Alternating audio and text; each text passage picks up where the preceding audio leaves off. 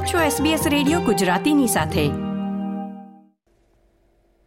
બુધવાર, અઠ્યાવીસ સપ્ટેમ્બર બે હજાર બાવીસના મુખ્ય સમાચાર આપ સાંભળી રહ્યા છો નીતલ દેસાઈ પાસેથી SBS ગુજરાતી પર. આજના મુખ્ય સમાચાર, ઓપ્ટસ ગ્રાહકો માટે નવા ડ્રાઇવર્સ લાયસન્સની યોજના, એફબીઆઈ ઓપ્ટસની તપાસમાં જોડાઈ, મધરાતથી ઇંધણના ભાવ પર સરકારી રાહત સમાપ્ત થશે, પેટ્રોલના ભાવ વધવાની શક્યતા એડલેઇડ પાસે બંધની દિવાલ તૂટવાની આરે નજીકનું ગામ ખાલી કરાવવામાં આવ્યું.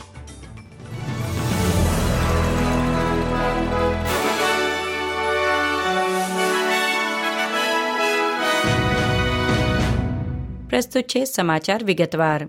ઓસ્ટ્રેલિયાના વિપક્ષ સાંસદ સભ્યોએ એલ્બનીઝી સરકારના રાષ્ટ્રીય ભ્રષ્ટાચાર વિરોધી કમિશનના સિદ્ધાંત પર ચિંતા વ્યક્ત કરી છે. તેમણે કહ્યું કે ભ્રષ્ટાચાર કેસની તપાસમાં જાહેર સુનાવણી ફક્ત અપવાદરૂપ સંજોગોમાં જ યોજવામાં આવશે, એ ગોઠવણ ચિંતાજનક છે.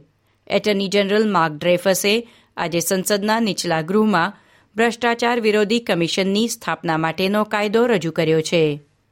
ગ્રીન સેનેટર ડેવિડ શુબ્રિજે કહ્યું કે તેમનો પક્ષ બિલને સમર્થન તો આપશે, પરંતુ સાથે ચેતવણી આપી છે કે જો જાહેર સુનાવણી કરવામાં નહીં આવે અને પારદર્શિતા જાળવવામાં નહીં આવે તો લોકોનો વિશ્વાસ મેળવી શકાશે નહીં. દરમિયાન લિબરલ નેશનલ ગઠબંધન કહે છે કે તેઓ અસાધારણ સંજોગો માટે સરકારના અખંડિતતા બિલ અને તેના જાહેર અજમાયશના સિદ્ધાંતને સમર્થન આપે છે. વિપક્ષ નેતા પીટર ડટને કહ્યું કે તેમનો પક્ષ માને છે કે સરકારે જાહેર અને ખાનગી સુનાવણીમાં યોગ્ય સંતુલન મેળવી લીધું છે. ફેડરલ એટર્ની જનરલ માર્ક ડ્રેફસે જણાવ્યું છે કે અમેરિકાની તપાસ એજન્સી એફબીઆઈ ઓપ્ટસ ડેટા ચોરીની તપાસમાં મદદ કરી રહી છે.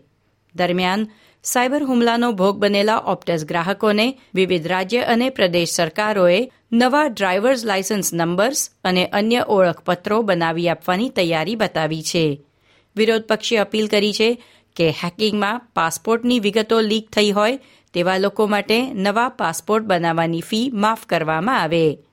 આરોગ્ય પ્રધાન માર્ક બટલરે જણાવ્યું કે કેન્દ્ર સરકાર પણ આ હુમલામાં, જેનો ડેટા ચોરાયો છે તેવા લોકોને મદદ કરવા વધુ સેવાઓ ઉપલબ્ધ કરાવશે.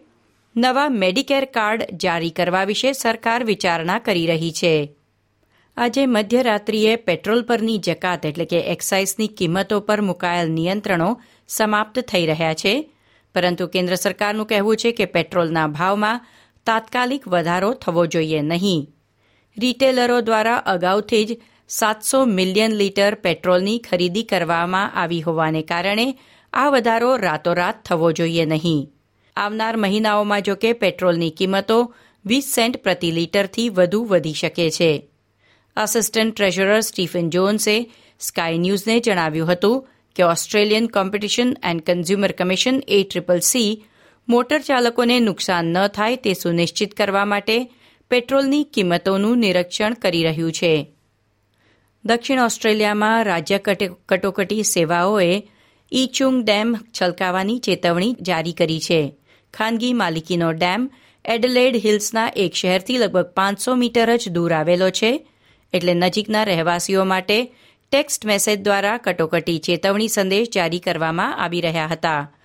પૂર માટે તેમના પરિવારો અને ઘરોને તૈયાર કરવાની વિનંતી પણ કરવામાં આવી છે. ન્યૂ સાઉથ વેલ્સ રાજ્ય સરકારને કુદરતી આફતો માટે તૈયારી કરવામાં મદદ કરવા એક નવી કટોકટી સમિતિની રચના કરવામાં આવી છે. રાજ્યની આસપાસ હાલ પૂરની પરિસ્થિતિ છે. તે વચ્ચે આજે કટોકટી સમિતિની પ્રથમ બેઠક યોજાઈ છે. State emergency services, rural fire service, police અને રેઝિલિયન્સ ન્યૂ સાઉથ વેલ્સ નવી કમિટીનો ભાગ છે. આ વર્ષની શરૂઆતમાં પૂર્વ પોલીસ કમિશનર મિક ફુલર અને ન્યૂ સાઉથ વેલ્સના ચીફ સાયન્ટિસ્ટ મેરીઓ કેન દ્વારા પૂરની તપાસની ભલામણ કરવામાં આવી હતી. તપાસને પગલે એક કટોકટી સમિતિની રચના કરવાની ભલામણ કરવામાં આવી. હવામાન બ્યુરોએ પણ પ્રથમ બેઠકમાં હાજરી આપી હતી અને આવનાર દિવસોમાં પૂરની શક્યતા વિશે માહિતી વહેંચી હતી. આ સાથે આજના સમાચાર સમાપ્ત થયા. લાઇક શેર કોમેન્ટ કરો. એસબીએસ ગુજરાતીને ફેસબુક પર ફોલો કરો.